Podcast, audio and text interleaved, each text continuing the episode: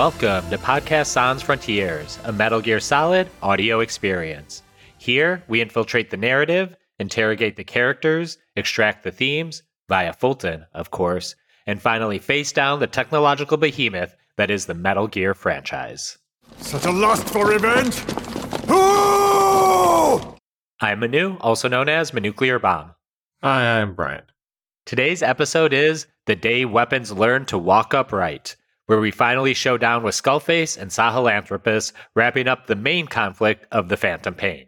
But first, our spoiler warning for this and every episode. Everything is declassified. We know who Sigint becomes, we know who Meryl marries, we know the fate of Master Kazuhira Miller. This is not a playthrough podcast. It's all on the table for discussion as we progress through the games.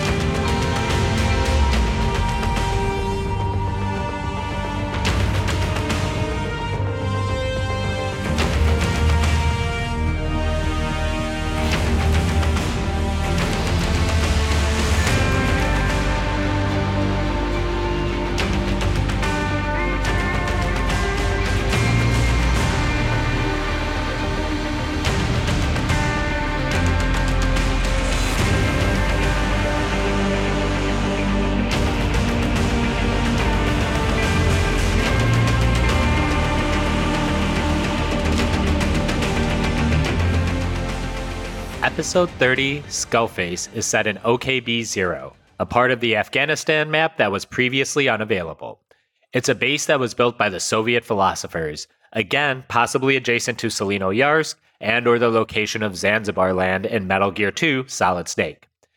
It's Snake's soloiest, infiltrationiest mission yet, but the entire team of Kaz, Huey, and even Eli are in tow in a support chopper nearby named the Queequeg. The chopper's name is also a Moby Dick reference to the cannibal harpooner that Ishmael picked up off the South Pacific island named Rokovoko.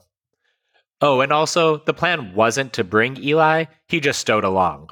This is going to change the entire direction of these final scenes, as will play out shortly. But it is an all hands on deck mission, as the opening credits literally say, Take vengeance on Skullface. Ocelot is holding down Mother Base for now. Let's discuss this mission first, and then the fireworks factory that follows. So you have a long approach to the base, and all the Russian guards that are manning the outer gate have been killed in front of the barricade. And then there's a long singular road uphill to OKB 0 proper. Uh, there's an open gate in the center, and the outer defenses include a sniper with enhanced range due to the hill he's on, a Walker Gear patrolling the main road, three sentries, one foot patrol, and a spotlight guy on the left if you're doing your infiltration at nighttime. A thing to note about OKB 0 is that all enemies are in full XOF body armor except for the Walker Gear pilots, so even headshots won't avail you here. I usually come in from the far left and stay low and try to climb up the cracks behind the sentry on the left. Um, you can also use that pattern to get behind basically the entire outer defense and take out everyone if you want. Um, but if I'm just trying to do it as stealthily as possible, I just go far left and I climb the wall to get over. The last time I did it, I just ran through. I just walker geared through because I was just running through. But yeah, the first time I went through, I definitely um very methodically stealth. I think I took D Dog on this one. Yeah, I absolutely did too. Because he's the most stealthiest boy that there is. It is one of those things where if you can clear the outer map, there is a power generator outside. Um, so you can either blow that up to kill the lights, or you can just turn it off, which sends someone to check out the power outage. So you can get like a free neutralization on a guy too. Um, yeah. That's probably sent from the first courtyard. Um, so there's a lot of ways to do this, and I think it's pretty cool. It's a, there's a lot of ways to do it, but also it's the most singular. You have to go in one direction, and you don't have a whole 360 degree angle of penetration to approach, which is kind of fun. Yeah. Through the first gate, you'll have to contend with another sniper who's on the far right and basically has the main open gate um, like dead to rights. That's usually why I climb up the wall to get in here and kind of roll past him. There's a Walker Gear patrolling down the central pathway yet again. And th- this time there's several sentries and a couple manning spotlights, namely on the left, and a couple of patrols walking around. I usually try to switch it up and go far right here, you know, being mindful of the sniper, and then work behind him, work in between the walker gear and the two guys defending the gate. And then on the left side of the map near the back, you can go up a ladder that'll get you into the next courtyard. Um, this is one of the denser areas enemy wise. Um, and it's you have to be careful because they'll also put landmines in various uh, roads and paths on the far left. Um, so you have to like be very mindful of where you're going. The second courtyard introduces a chopper that's uh, surveilling overhead, um, and you have to be mindful of it. Um, and it can also kind of glance you on near the edges of the first and the last courtyard as well. Um, there are several buildings with security cameras around and a walkway on top of them. I usually work my way through the buildings, um, and I do that. Uh, usually, previously, I try to interrogate at least one guard who will give up the security camera locations. Um, so then you can know because some of these security cameras are located right as soon as you open a door. Um, so you might just step out of or step into a building and you'll be caught right away um, if you didn't know it was coming. So um, that is something I usually do. Um, on the far right, which is not the path I usually go, there are a ton of crates to extract as well as a tank. Um, I think that might even be one of the optional objectives for um, this mission. And once again, there's a walker gear patrolling the middle as well. The third courtyard is there's basically a walker gear parked right in front of like the entrance to the elevator shaft. That's where your goal is to get through to. Um, there's a couple guys patrolling the high walls, and then a couple guys patrolling on the right with um, like a little platform up a staircase so they have an elevated view. Again, I usually come up high. Um, I like to take the high road, climb the ladders and cracks in the wall um, to get the highest possible vantage point. Mhm. And I I like to use the stun arm quite a bit in this game broadly. Um, but if you can get like to a good spot near the entrance of the map on the highest level, if you fully charge the stun arm and unleash it, it should clear the entire map, or at least this entire courtyard. I mean, because everyone's within thirty to forty meters of you, Mhm. um, and then it's just a easy waltz into the base. That's a cool way of doing it. I like that. Yeah. um, I like the stun armor a lot. I ended up spamming it quite a bit in this uh, most recent playthrough. Um, I hadn't really used it much before in re- uh, previous playthroughs, but I had seen some like let's plays and other Mhm. people using it and decided to work it more into my arsenal. I like like usually use the hand of Jehuty or the rocket arm previously, Mm. just because those are kind of fun and just they're more fun to use. But the stun arm is just ended up being way more effective, especially for a non-lethal. More applicable. Yeah. Just, I, I did the same thing with the uh, decoys like this time through. I never really used them, and I saw so many people have fun Mhm. like making a giant circle of them and then standing in, in the middle of it and being like, "Who am I? Am I the who, which one's the real guy?" And just like messing with guards more. Yeah, that's definitely more uh, Hitman mode I got into of just being like, let's let's just like throw a coin over here and get this guy behind a wall and then just like toy with him. I don't know. I, I definitely when you play Metal Gear a lot, you're very um you're very focused on uh like efficiency and like optimum like d- taking taking guys down as quick as possible and it's like it's not like they're going to alert the whole map you can just Mhm. mess around with guys it's more it's honestly more fun it's a more fun way to play Yeah, especially for repeat playthroughs. I feel yeah. like this game, like every Metal Gear game, like really ever, has had ways to fuck with guards, but this feels like the best since Metal Gear Solid 3. Yeah. Um, just because you have a lot more space. And a little bit of the problem with Metal Gear Solid 4 is that so many times you're like in a war zone. Um, so you don't like have the opportunity to fuck with patrols as much. Um, whereas Metal Gear Solid 3, basically every map allows you to fuck with guards by throwing snake or poison food or laying down porno magazines. yeah Um, and I feel like the decoys are like the best evolution of that we've seen since. Yep. Just broadly talking about this mission, I know we mentioned everyone's in full body armor, so it does neutralize a lot of your um, non lethal weapons besides something like, say, the stun arm or like sleep grenades. Um, like your tranquilizer, especially your first time through, won't have enough uh, power behind it to penetrate any of this stuff.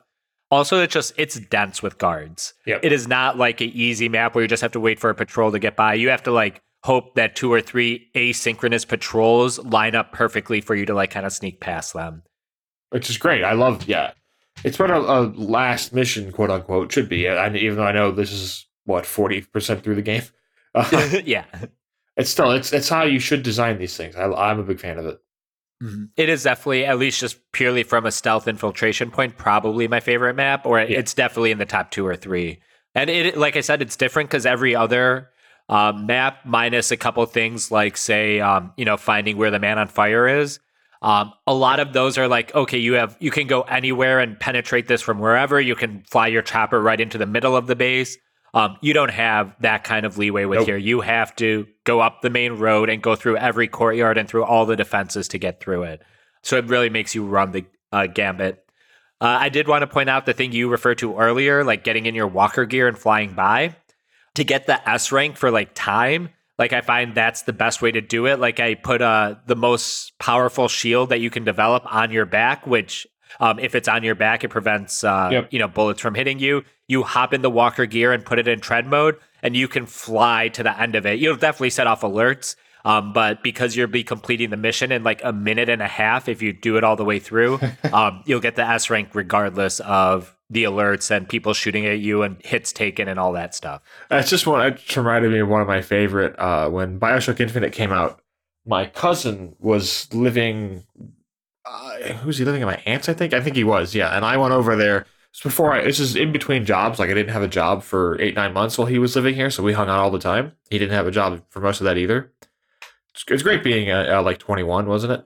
But uh, uh, when Bioshock Infinite came out, he watched me play through the first like hour and a half, first two hours or so, which is like the intro of the game and like like the big Right. first big action stuff, all the way through like I think we got to like the museum area, and then when I he went home or something, and I beat the game within like another day or two, and he borrowed it to play it, and I was saying I brought it over to watch him play it, and he'd already seen all that intro stuff, so he just ran through the entire intro, like the first forty minutes of that game, including all like the fighting, which was just very funny to watch.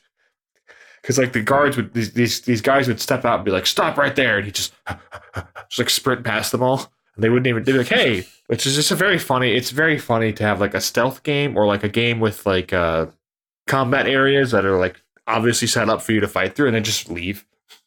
No, I'm not doing this. Just imagining like, "Hey, there he is. Hey, he's hey, hey, come back." It's just funny to imagine these guards being like, "There he is. There's oh wait, he's gone." yeah. just, just like running, just driving through it. a This little. I love the. I- I've said this before. I love Walker Gears, just the way it looks. It's, it's such a fun looking guy.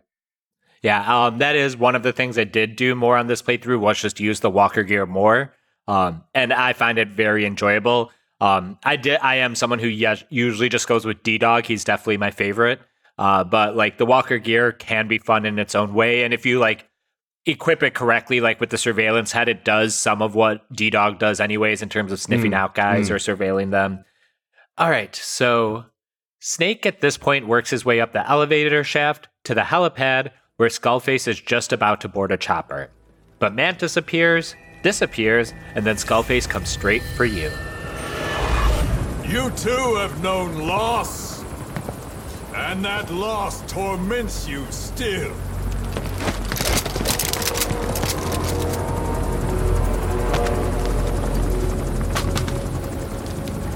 You hope hatred might someday replace the pain.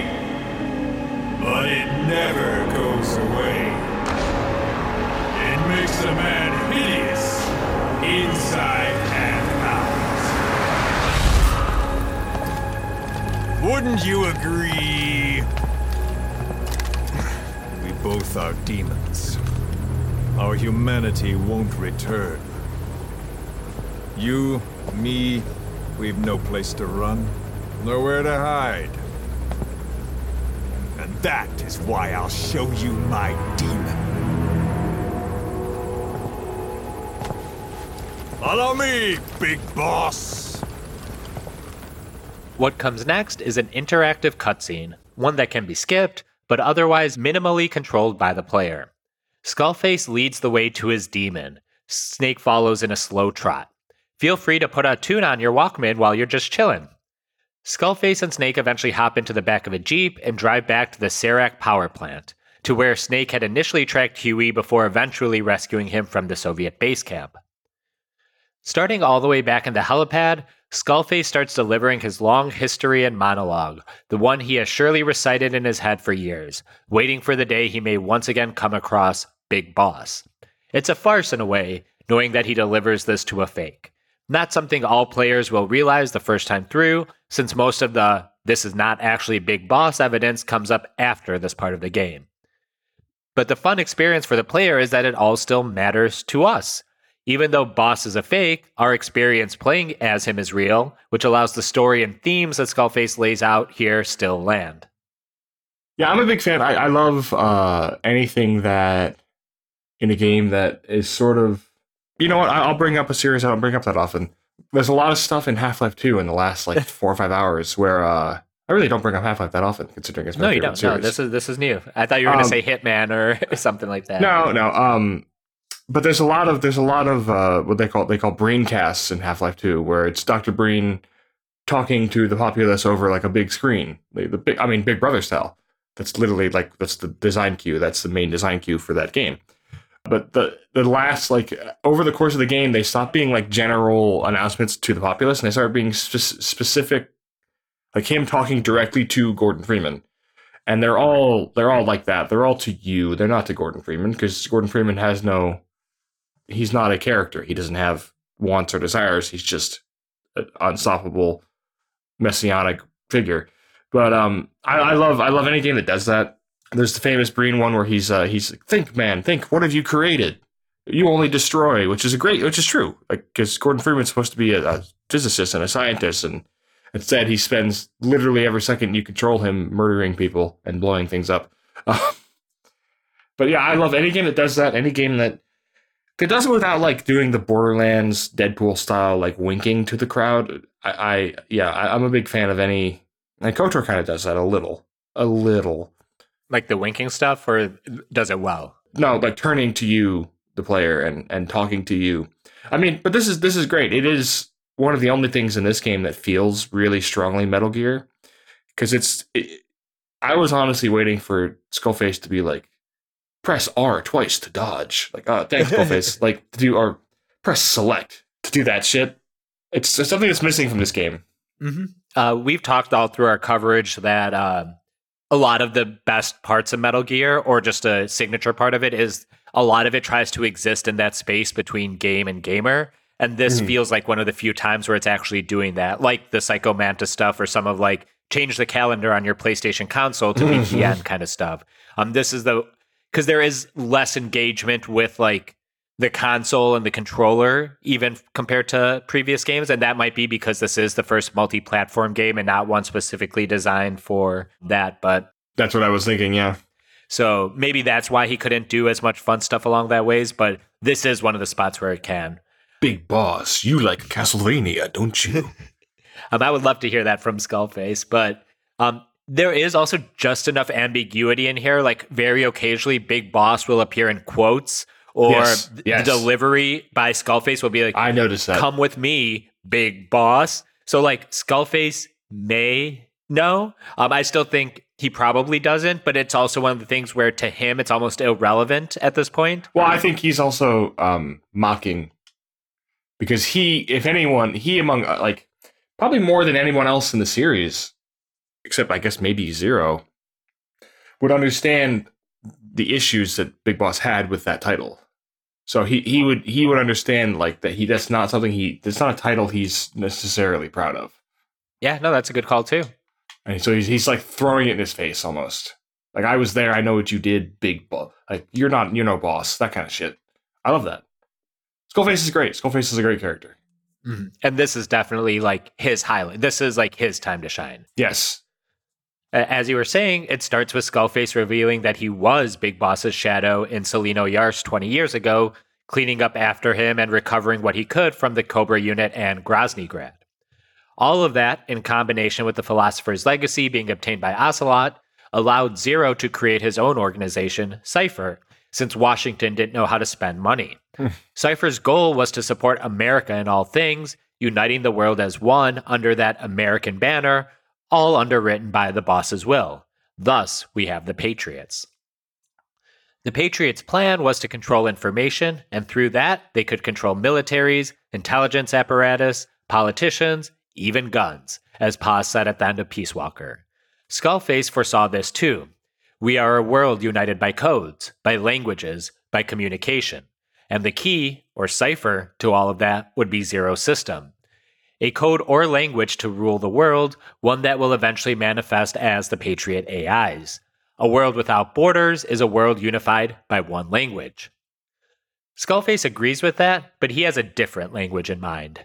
Before we get to Skullface's plan, though, let's hop into our imperialism analysis for this game as MGSV perfects and finishes the saga long examination of imperialism by zooming in on the language of imperialism, and maybe more importantly, the imperialism of language. Let's let Skullface lead us into the segment. War changed. And not only my visage. Words kill. I was invaded by words, burrowing and breeding inside me. A philosopher once said, It is no nation but a language. Make no mistake, our native tongue is our true fatherland. My fatherland. My truth was stolen from me. And so was my past. All that's left is the future. And mine is revenge. All through our coverage, we have examined how Kojima has refined his themes on imperialism, especially American imperialism. Nuclear weapons, the petrodollar, proxy wars, private military companies, intelligence and surveillance, unmanned weapons are just some of the angles from which MGS has approached imperialism in the past. Kojima's thesis on the imperialism of language here, though, is his most eloquent, no pun intended, and the one best manifested through gameplay and narrative. As Skullface just said, and Brian repeats at the end of every episode, it is no nation we inhabit, but a language. Make no mistake, our native tongue is our true fatherland. Already, we are zooming beyond the confines of nation states to take a more comprehensive view of imperial forces at work.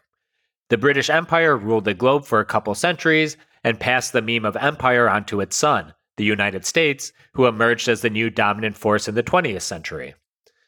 The English language, and by extension English speaking countries, have been the big boss of the world for almost 500 years now.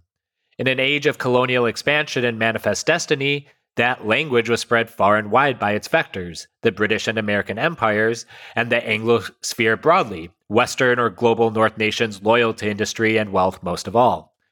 English is not the only language of empire, see Spanish, Portuguese, French, etc., but it is the one we will focus on here. Via expansion, they wiped out many languages in full, either by killing all those who speak it or imposing English on the native speakers, stamping out the meme of those native languages as it wasn't passed down to future generations. Do you see already how the themes of gene and meme from the first two Metal Gear Solid games are being baked into this? In a sense, cultural genocide is being inflicted on these people.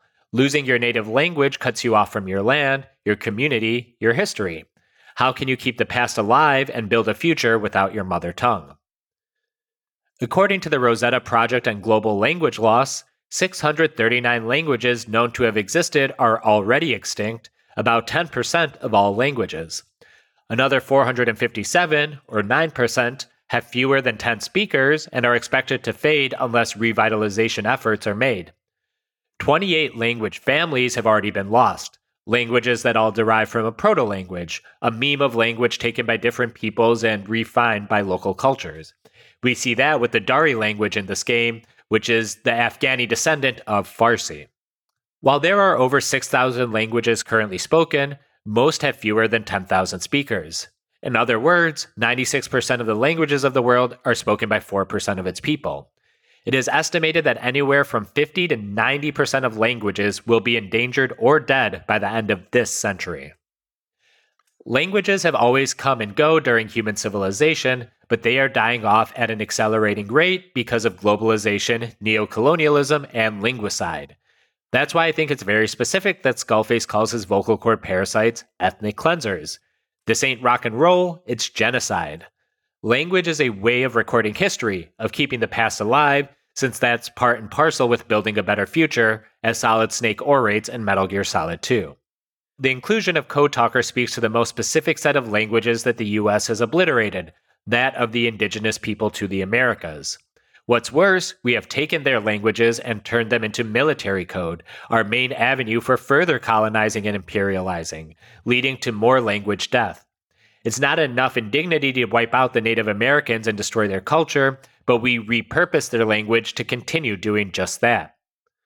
Afrikaans, a West Germanic language developed by the Dutch in the African colonies, was dwindling in the 70s and 80s. The player will hear CFA soldiers in Central Africa talking about Afrikaans being on the way out. It is the language of colonizers, a partial Creole language that seemed to be fading as many of the original colonizers of the African continent were moving out and local communities dubbed it as the language of the oppressor. Well, it's funny that you mentioned that lingua franca was actually a language. It was a trade language in the Mediterranean, but it, it was a language that was wiped out by Mediterranean colonialism. I think the most interesting thing, and this kind of goes against you just using English, but since English is what it is, even the term it's it's strange to me that we in this country, well, I guess in this, I guess Britain does it too. Maybe this is why they do it. Uh, sort of use motherland and fatherland interchangeably, even though those two terms have very different connotations. Mm-hmm. I think Brits have used. I think the motherland kind of came back in the into the into the vogue in England because of they had a queen. But that concept, like the idea of a fatherland, a patria land, is very much a Roman concept. It's something I don't think people, the ancient Greeks, and you know, quote unquote, invented democracy, but the ancient Greeks were, you know, they lived in city states. They had no concept really of, I guess they had the Hellenic League, but that was forced upon them by Alexander, by um, Philip Macedon. So that wasn't really like something they really believed in. They they didn't really believe in. I mean, the, the Spartans famously this is a little bit of a tangent, but the Spartans famously did not consider themselves to be Greek. They considered themselves Heracles' ancestors, and they considered themselves foreign invaders on the Greek peninsula who were there to kill all Greeks or enslave all Greeks. Same thing. Yeah. like they, they, this idea of like a nation of a fatherland really did not exist until the Romans sort of invented it wholesale. Just like they invented the concept of an empire and imperialism and the imperium which is just their right to rule. So that and, and that stuff, I mean, that can be traced directly to, even though interestingly, the British island is not really a notable Roman province because they ran into so many insane, awesome natives there who, who kind of beat them. Not as badly as the Germans did in, in like near Berlin, who obliterated Rome and they never came back. Anyways, just this idea, even if you don't track it through just through English, through through Great Britain, through the island, uh, you can track it through. I mean, who was the the famous heir to the Roman Empire? Even though it's an old, it's a, a Voltaire joke. The Holy Roman Empire is neither holy nor Roman nor an empire. right, right, right. But they were the the primary, bent, like the, the, culturally, I think the main at least the Eastern Roman Empire, they were the main, the Byzantine Empire, they were the main sort of successor. And that the Holy Roman Empire, after it fractured, became the German Confederation, which became which was sort of absorbed by Prussia and became Germany.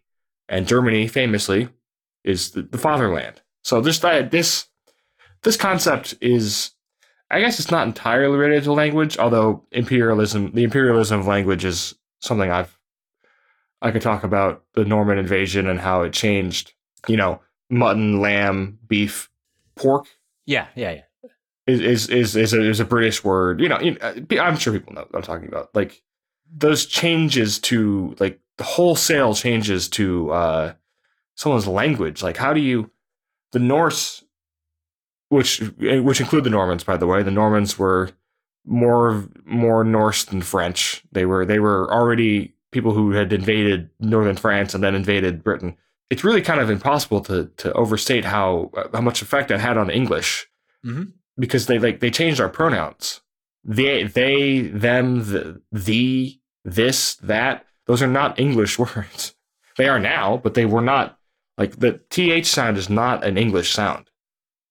Like that is the, the it's Futhork or Thorn is what it was in Norse, and that is a that it, like that sound is not English, the natural English sound.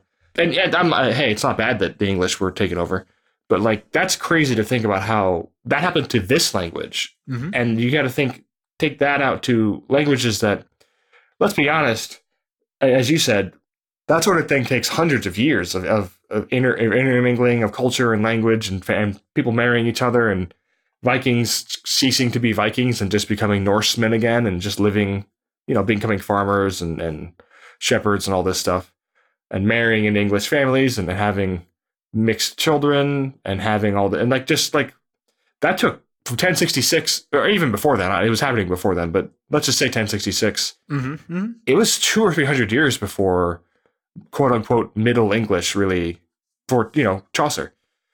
It was kind of the modern English is sort of that. that that's sort of the jumping off point. And that stuff is happening, as you said, so much faster now, like because just spread like and because US imperialism has no it's it's a little funny that we have this image of Vikings as like these ruthless brutal raiders and pillagers, which they did do. They obviously they raided and raped and pillaged, but they also like those people specifically were they wanted just they, they wanted to find a new place to live that because they had so many it's not the most I mean, norway in particular is not um the most hospitable place on earth. And like that's that was their plan. They, like they found britain and they were like okay cool island. We'll just live here. Like that was it. That was the extent of their imperial concerns. Like they they didn't have anything close to the current like any, I, i'll just say english. I won't just say the united states because i think kojima make, makes that distinction. I think Mm-hmm. he would understand that, like as you said, the United States is the son of Great Britain, of the United Kingdom. The United Kingdom is the son of not the United Kingdom. Britain itself is the son of Rome. Rome is the son of Greece. Greece is, I mean, kind of the son of like the Hittites and, and Mhm. the early Mycenaeans, and even in some in some ways the um, ancient Egyptians Yeah, that's what I was going to say. and too. the Sea Peoples, of course, the famous Sea Peoples. They were they were involved. Atlantis. Yes, we know all about them. We love I love that they're just called sea peoples. Like they were from like Crete and Cyprus. Well, they they destroyed the Cypriots, but then they also took over Cyprus. Mm-hmm. Um, and when the Bronze Age collapsed.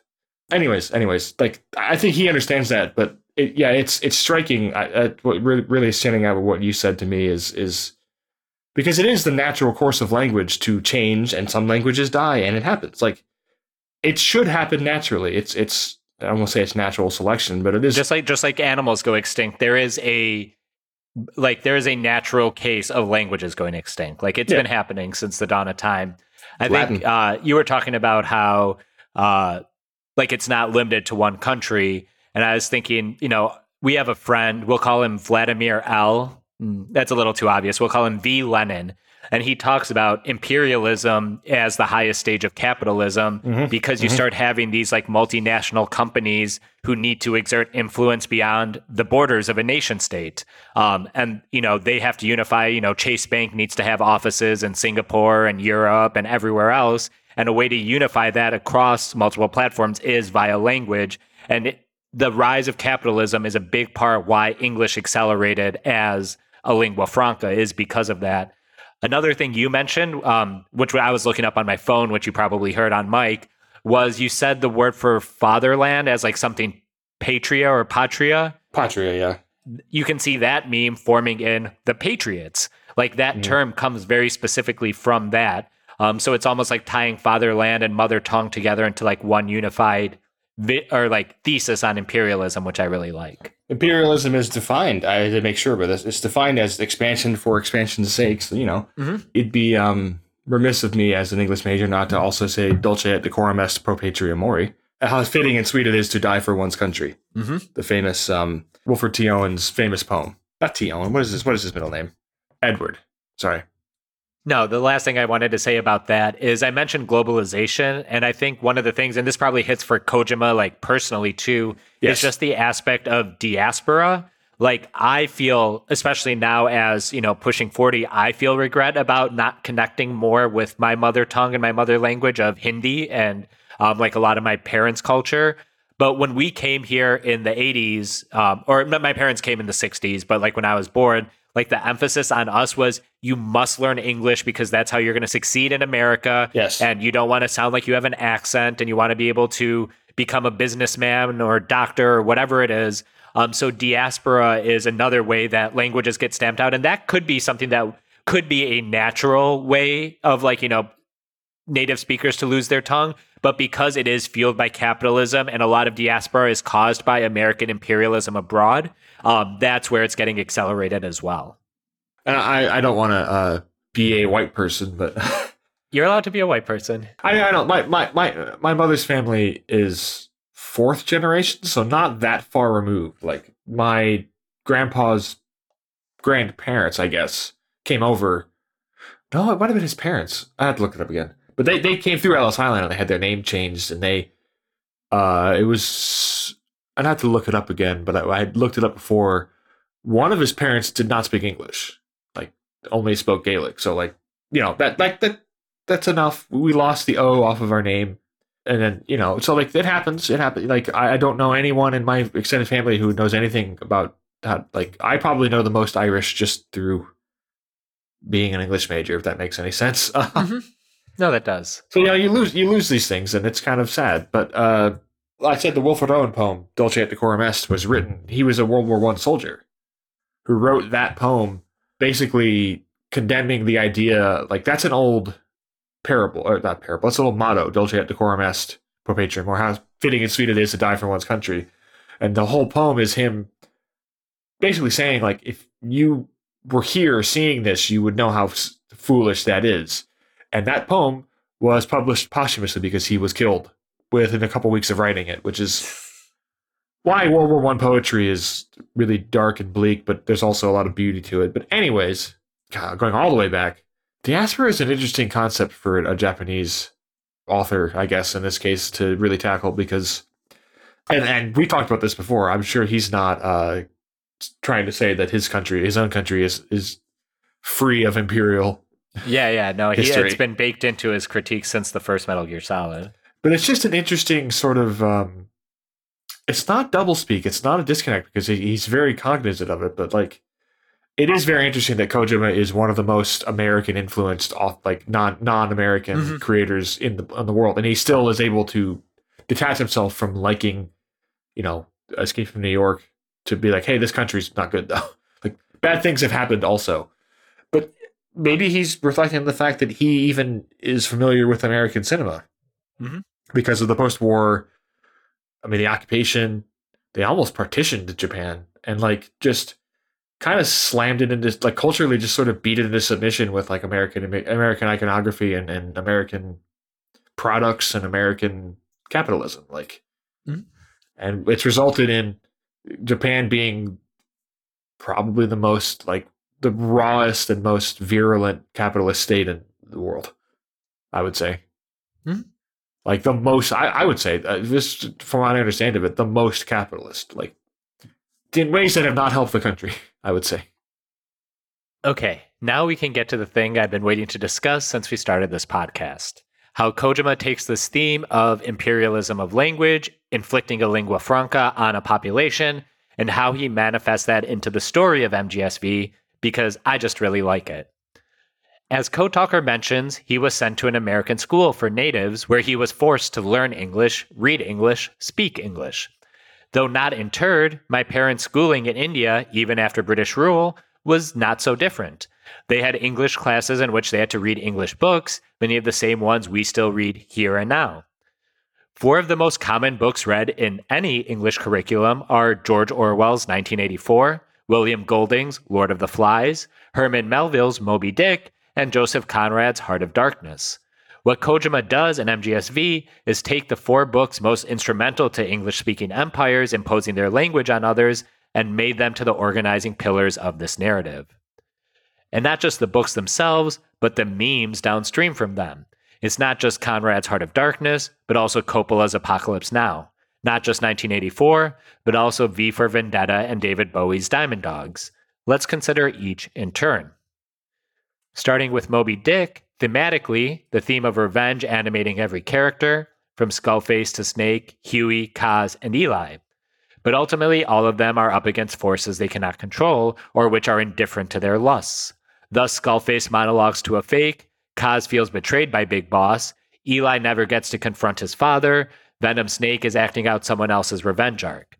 All of them are left with a phantom pain, a hollowness to their vengeance, zeroed out on the inside. also they're all gay Very much so. just like in moby dick Exactly. they're all gay Yeah, when I call him a harpooner, you know what I mean by that. yeah References to Moby Dick include Pequod Chopper, Ishmael and Ahab as the names for Big Boss and Venom Snake, the giant whale that eats the chopper summoned by Mantis, the phantom limbs, which we can see specifically in Ahab but also in Kaz. The loyalty of Mother Base's men to Naked or Venom Snake is similar to the loyalty shown Ahab, and the Queequeg chopper, which we just shouted out earlier. Moving on to Heart of Darkness, the themes, while dated, is an exploration of horrors arising from European colonization into Africa. At the heart of darkness is a man from the colonizing power who sets up his own fiefdom using brutal tactics and superior technology. Skullface stands in for Colonel Kurtz, but Eli too is evocative of this later on. And we want to uh, also note the downstream media, Apocalypse Now, which also plays into references that we'll go over. I would even say that's the main. Oh yeah, I would say more so than I would say that's that's even the reference. But yeah, you, you want to make this this analogy work. I think it works best to use Heart of Darkness, but that's certainly the most. It's also better. It is the better story. Yeah, Yeah, like I, I don't think Heart of Darkness shouldn't be read, but yeah, it definitely needs to be prefaced with the fact like this is a deeply racist book, and it's racist in the way that it's sort of in the way that Uncle Tom's Cabin is, where it's like I think the intentions were not. It's not you know it's not a Rudyard Kipling thing here. We're not we're not dealing with like just raw, like the most racist shit you've ever seen. But like yeah, it's it's not um it's trying to call out colonialism, but it's not doing it in a way that's doing any favors for the local Yes, population yes, they're trying to champion. Yeah, but it has it does have one of the, the great ending lines in literature. Do you want to give it for the audience? Just looking into the heart of its darkness. It's he said he says the line. There, there's the line. I can't remember the exact line, but yeah, Yeah, that's yeah, the yeah. end of it. Is is the end of it is is the is um I don't even know the protagonist's name. That's how dull he is. Uh, just staring out over the Thames and just sort of zoning out and and realizing that uh all civilization is is this in some it's it's that it's the Colonel Kurtz thing writ large in some way and just sort of disassociating and realizing that that civilization as as a concept is is still strong people devouring weak people and having that revelation in a way that is just very depressing to him. Like it's it's like a really fucked up it's a great ending. It's a very good ending to an okay book. Uh, some of the references, these the first couple ones will probably apply more to Heart of Darkness, that is the Congo setting. yeah the congo. Just the further deeper exploration into like the local maps, like you get into darker and like more sinister locations, whether they be OKB Zero, Smasei Base, the Devil's House. That's where a lot of like the Mhm, mhm. like skull stuff or man on fire stuff happens. The ferry boat you find Eli in, and then kind of flipping uh, flipping over to Apocalypse Now. Um, the fact that you can have music blast from your chopper, including Flight of the Valkyrie, and also Skullface's hat. I realize his ten gallon hat is very similar to Robert Duvall's in that movie. oh real quick marlowe is his name and it's um That's right. I forgot before that. I had to look up the exact. Right before that, he lies to Colonel Kurtz's fiance and telling it that actually he died heroically and all this, which is conflicting. Like it's just a um that kind of experience will change the person. I, I guess is the other part of the ending. I don't know. I really it's it's a classic uh mediocre thriller with an awesome ending. So I, I'm a big fan of those. Like I like pris- the, the film Prisoners. I wouldn't say it's mediocre, but it's a decent thriller The Prisoners is dope. With an incredible ending. I, I would I would say um, Heart of Darkness. I think is I think it's still relevant in terms of the Western Yes. canon, and it's just short enough where it can get by on its ending um, to make it kind of worthwhile. If it was like yeah. Moby Dick length in terms of the story, I don't think that ending would say. Well, you notice I didn't even. I, I've read Moby Dick twice. I didn't even attempt to really, to really like break that down because it's it's too it's it's both on the sleeve, and I don't. That's the one where it's like it's hard to pick out little things that I don't think anyone wouldn't notice the first time through. Those we are also the, can't. Yeah, it, it- it's it's it's the most on the sleeve of all these. well, it's it's the classic Kojima. Has he has he even read it? He just knows there's a whale in it, and people have lost limbs. yeah, I mean, pro- I would say probably, but like, yeah, it's um, He's definitely read it. I, I I know that much, but yeah, it's he's not like diving deep into it beyond just like revenge is bad. Yeah, it's very difficult to to reference Moby Dick without doing those same references and getting anything deeper because there's if you do, you're you're no longer referencing Moby Dick. You are just doing Moby Dick. Like there's there's it's it's not a short like you said. The Heart of Darkness is one of the reasons it's read in classes. Is it's very short.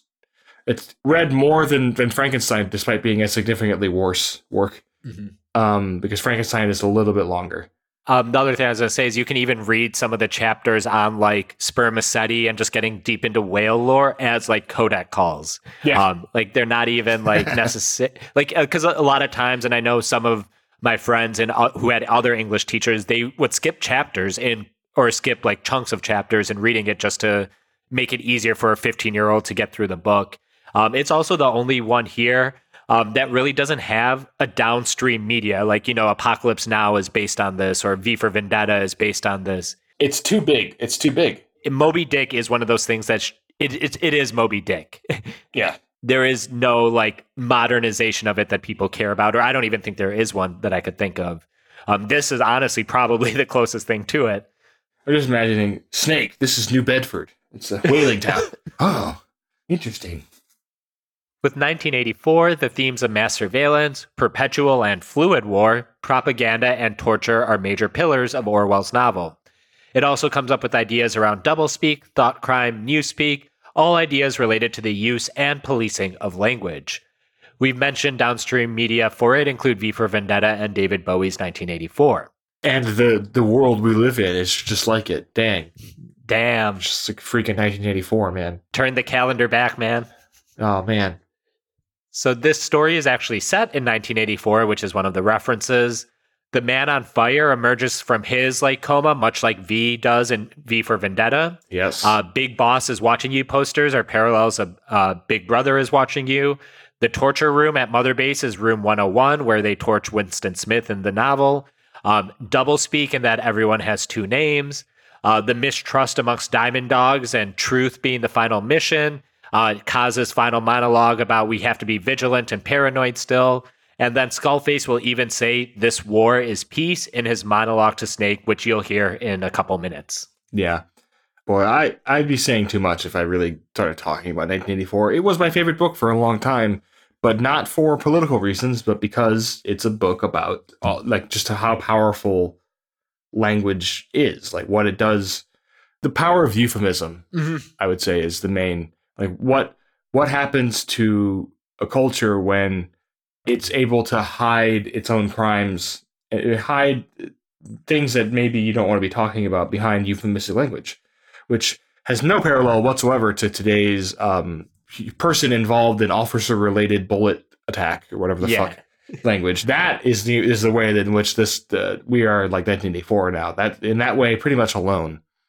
The other um, example I was going to say, and this isn't relevant to like 2022 per se, but I think, and this probably occurred over the course of the year 1984, but the change in how the US military apparatus captured the media in between Yes. the Vietnam War and Desert Storm, where they realized we get the CNN reporters on the ground floor, give them unlimited access so that we can get favorable coverage. Yes. That was like a huge shift. And I think that's the thing that most resonates. I think 1984 is great as like both a character story and because of its rumination on language.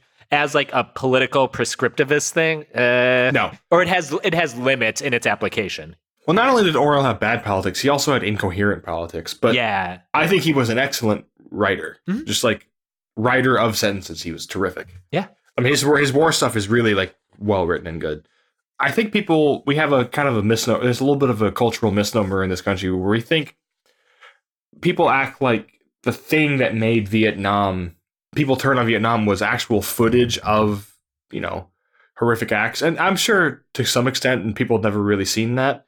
But people still that still existed. Like they're the, the reels in, in World War II of, of, that just showed people getting blown up.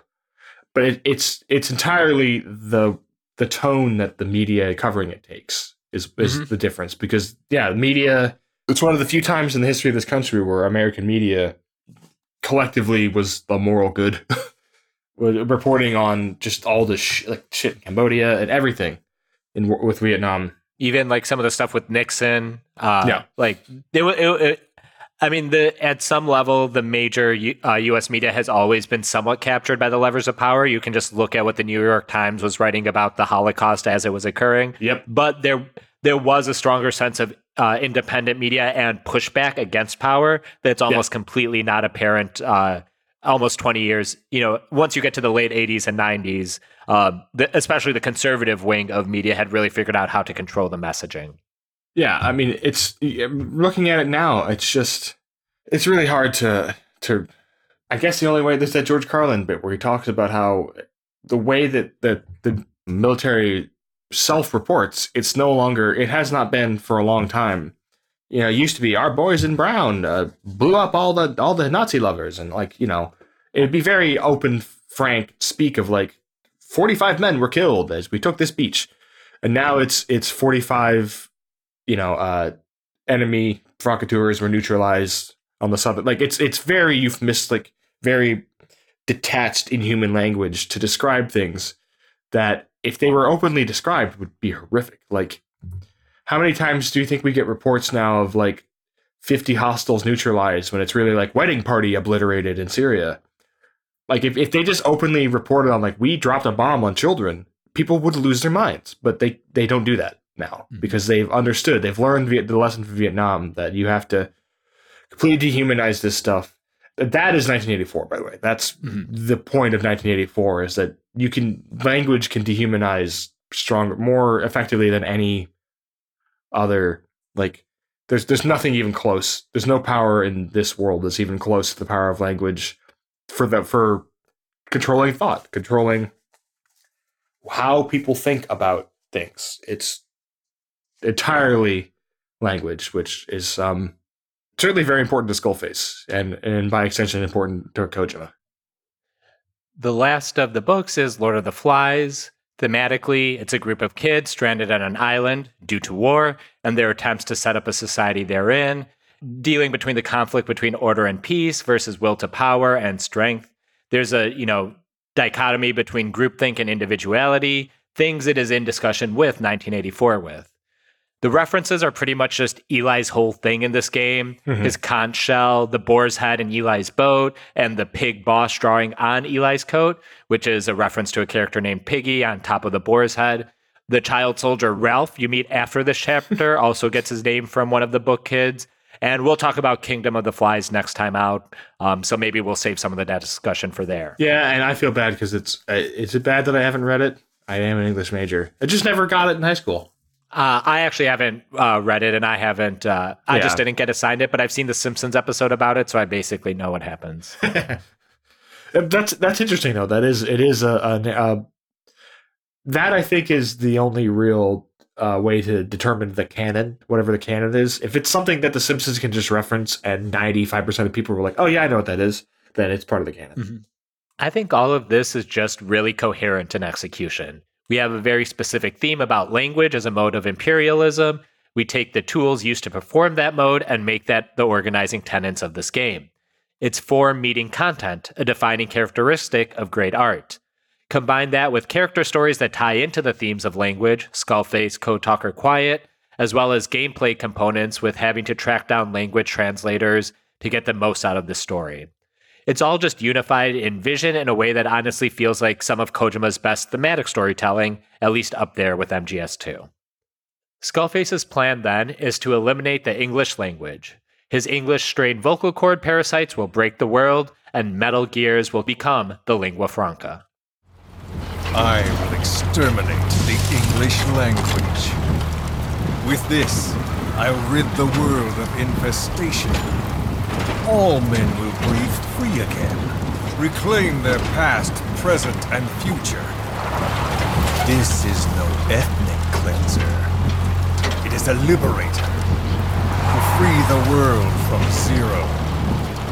Let the world be. Sans lingua franca, the world will be torn asunder. And then it shall be People will suffer, of course. A phantom pain. The world will need a new common tongue. A language of nukes. My Metal Gears shall be the thread by which all countries are bound together. In equality. No words will be needed. Every man will be forced to recognize his neighbor. People will swallow their pain. They will link lost hands. The world will become one. This war is peace.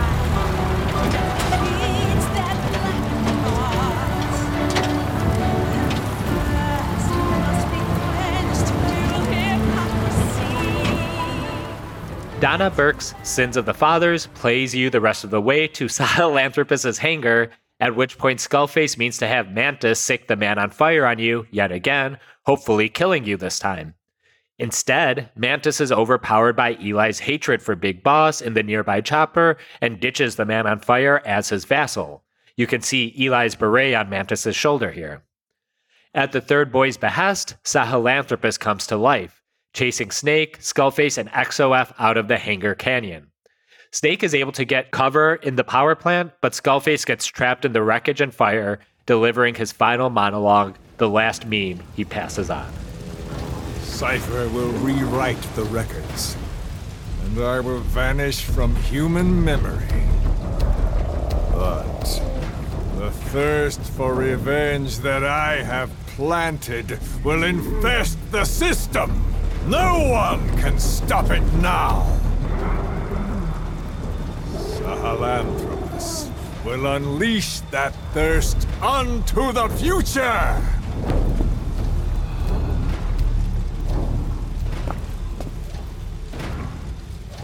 Major, I'm burning up!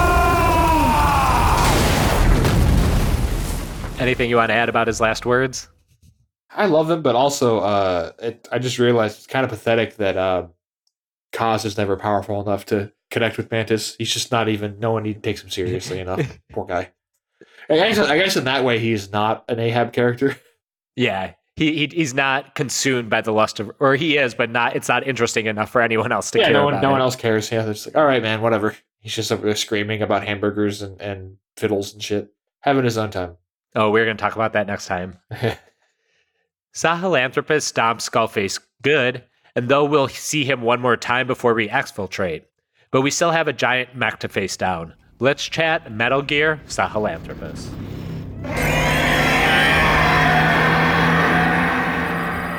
Sahelanthropus gets its name from an extinct hominids species dating to 7 million years ago.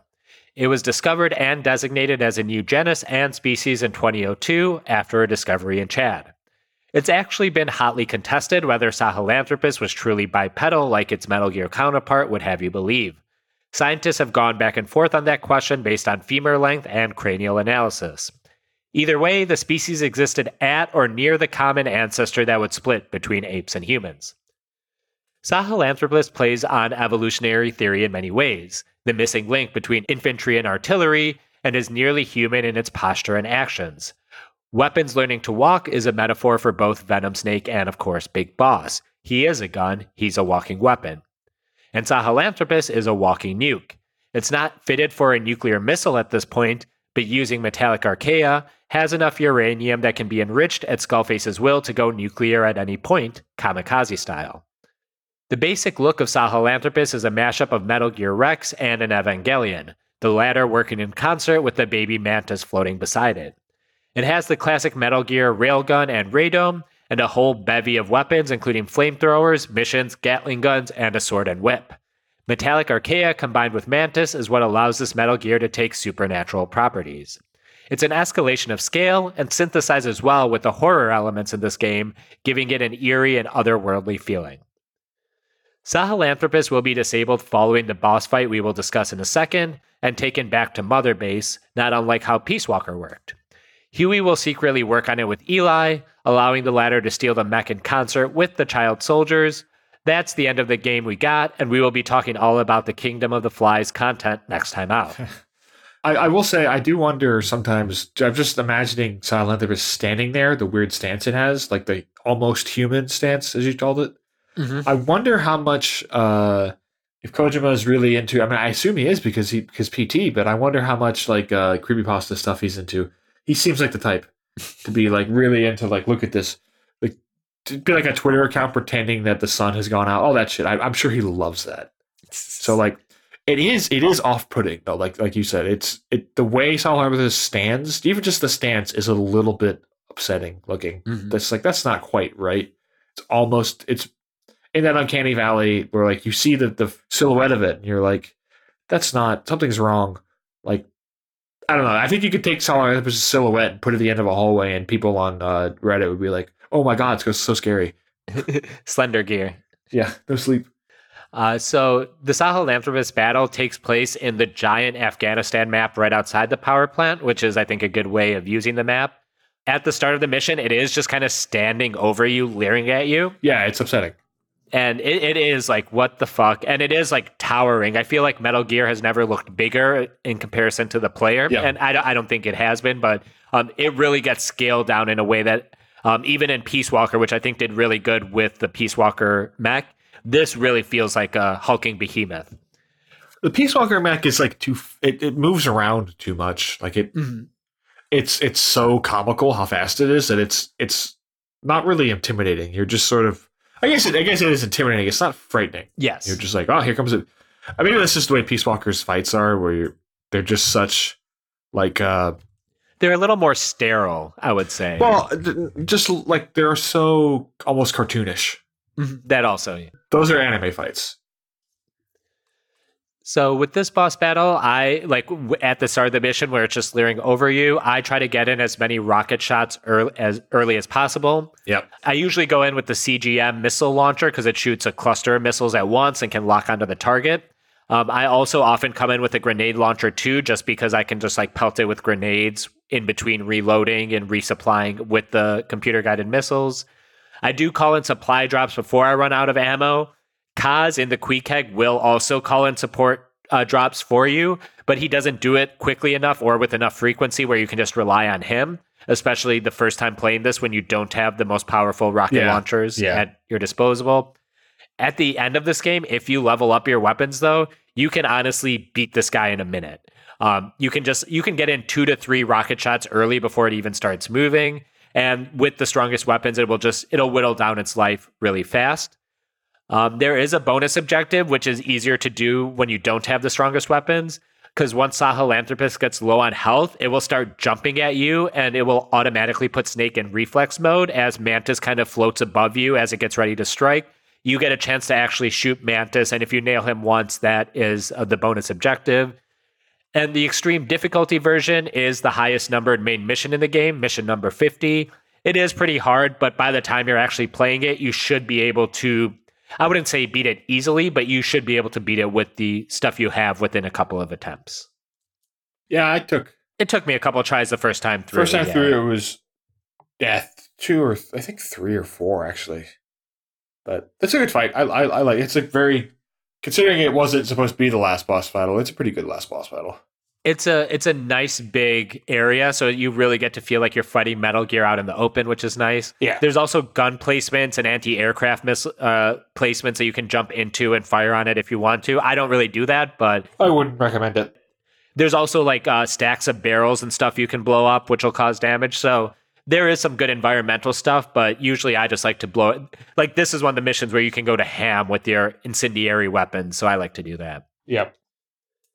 Kaz swoops in to pick up Snake because they got to say goodbye to Skullface after defeating Sahelanthropus. He's dying, mangled, and begs for death. They take Skullface's English strain of the vocal cord parasites, but only two of the three vials are there. The third is very close to you, says Skullface, referring to Quiet. That we'll also talk about next episode. As for the two on hand, Snake gives them to the fire, but Mantis shows up to take one away, unbeknownst to everyone else. Kaz and Snake then proceed to blow off Skullface's limbs using Skullface's rifle, a player interactive portion that has you pulling the trigger like on the boss in Metal Gear Solid 3 or even Quiet earlier in this game. When Snake is pulling the trigger, we get brief flashes of the hospital, hook handed Snake pulling the trigger, and a flash of Big Boss proper, too. I am Big Boss, and so are you. This is his revenge as well, for Mother Base nine years ago. Kaz and Snake leave Skullface alive, albeit just barely, but Huey comes out of nowhere and finishes him off instead of letting him writhe in pain. Huey screams revenge and celebrates, making a mockery of everything that came before, revealing how hollow this all is, how the phantom pain will continue regardless. We get an extended montage of the return to Mother Base, Kaz and Snake returning to their men. No defeat, no victory, but they do come back with Sahelanthropus in tow. Skullface, too, not physically, but in spirit, his phantom walking side by side with Venom Snake. Eli is here too, and Mantis beside him, though that's a secret to everyone else. I'll throw in some of the Kaz narration we get at the end. We hold our rifles in missing hands. We stand tall on missing legs. We stride forward on the bones of our fallen. Then, and only then, are we alive. This pain is ours, and no one else's. A secret weapon we wield, out of sight. We will be stronger than ever for our peace.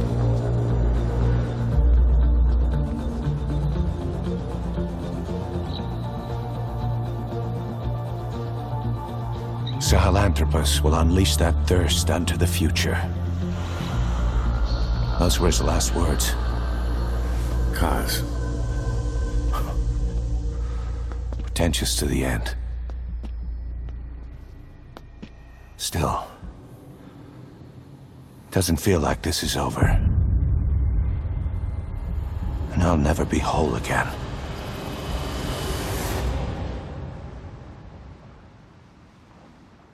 We also get an ending statistic about the 7,100 languages spoken in the world, but only six are designated official languages of the UN. English is the dominant language, but less than 5% of the world's population are native speakers. We also get a post credits audio clip as a standard Metal Gear fare. Kaz speaking about how his brothers are not avenged, the lust for revenge not satiated. There are still spies in the camp. Assume nothing and report everything. Be my eyes. It's all very big brother or big boss is watching you stuff we talked about with 1984. Skullface, the target of vengeance, is gone, but that desire for violence and paranoia are still there and will inform Venom Snake's quote unquote heel turn in Chapter 2 Race. Most of the 19 missions after Sahelanthropus that comprise Chapter 2 are alternative, alternate versions of previous missions we already discussed. The point of those we'll talk about more next time out. The new main missions in this part of the game are pretty straightforward stuff. You're just tying up loose ends related to Skullface or Code Talker's work before Zero can recover them for himself. And you know, I, I do want to say before we get too far into it, uh, I assume next time this will be the big thing. But I do enjoy like I know that this stuff exists mostly as a uh, way to pad the game out, like just because they couldn't finish it. But it is like it is honestly kind of nice that it fits in with the the overall theme that once Skullface is gone, they're still just doing the same stuff. Like there's just pointlessness, Mhm. just sort of an endless, uh, you know, war without end. But just specifically this just this just being like the same shit over and over, really I think works. As you said, I think you said before a couple episodes ago that it's this is supposed to be a, a decade long at least, right? Like Mhm. Yeah. we're supposed to believe that this goes at least into the ni- into the early '90s. So this is years of I would yeah, I would say almost up to like 1995. Maybe not like specifically missions in 95, but yeah. you could imagine I think based on the audio tracks we discussed, like I think the latest song released is 1992, 93. So I think you can imagine that some of these missions are still playing out then. So it's just the com- uh, completely meaningless cycle that uh, Venom and, and Kaz are stuck in. And some of it's also just it's more Metal Gear to play and it's kind of like Yeah, unhampered by having to worry about where it fits in the story at this point. Like there'll be Easter eggs for other stuff, but um, you can just go in and play these missions. yeah, to run some of them down. And these are kind of intermixed with the repeat harder versions of other missions that we've already talked about. There's to know too much, which you have to find and extract a CIA agent. There are Walker Gears patrolling. It's the deserty area outside of Lamar Khaate Palace. Um, XOF is basically looking for the CIA agent because he might have information about Skullface and Sahelanthropus, and you don't want him to be recovered by the CIA or KGB. The next one is Cursed Legacy, the most Metal Gear Solid 3 of all the missions um, which is completely set outside uh, the jungle outside Code Talker's mansion. Um, and basically, you have to recover these two giant, you know, crates. You have to extract them before Zero can reach them. Um, there isn't. I don't know if there's like a hard. Oh, there is a specific timer on this. At a certain point, Kaz will say, "Oh, Zero's men are moving in. You have five minutes to get these crates out of here." But uh, this is a pretty fun mission and uh, somewhat difficult because the jungles is like really tight quarters, and there are a fair amount of guards in armor and helmets and stuff. Extraordinary is set in the uh, ruins that start off this game where you ride out to with Ocelot. Basically, there's a film canister, but there's a heavy patrol for a very small area. Um, you just have to get in and get it out. Uh, I use the stun arm here. It pretty much levels everyone around you, and you can just run in and grab it. And then the last one is Proxy War Without End, and it's basically between two rival PFs, and you have to like just take out the targets. I don't even really remember anything else about it. Yeah. We're going to talk about the various endings next time out, but in this portion of chapter two, a lot takes place in the side ops, which we've actually kind of discussed in previous episodes. Snake will be sent on missions to recover the mammal pod AI and the man on fire's corpse from the Soviets. In the former, they discover Strangelove's corpse. The latter would come back to life one more time as the man on fire, but notices that this isn't the real big boss, puts out his light, and finally dies. There's a fair amount more to discuss, namely the endings for Eli, Quiet, and most of all, Venom, Snake, and Big Boss. We'll tackle that in our final episode on Metal Gear Solid V next time out.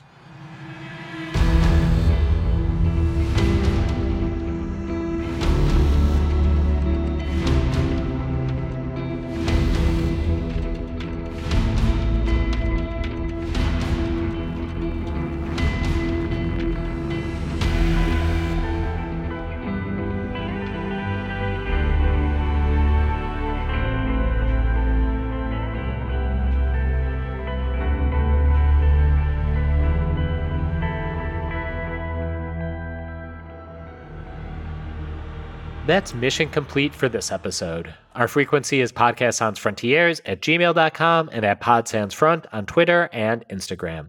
You can support Podcast Sans Frontiers at patreon.com slash my bro, my cat, my pod, where you'll find me covering The Lord of the Rings. Um, you can also find me covering A Song of Ice and Fire and House of the Dragon over at Nauticast ASO IAF, which I've been Manu, also known as Manuclear Bomb. I have been Brian. Uh, and it is not a nation- nation would have it, but a language. Now you know what we mean when we talk about that. Yeah. Shout out to our sound editor, Stephen Boyd, aka DJ Empirical. Please remember to like, review, and subscribe on your favorite podcast application. So until next time, remember the sins never die, can't wash this blood from our hands.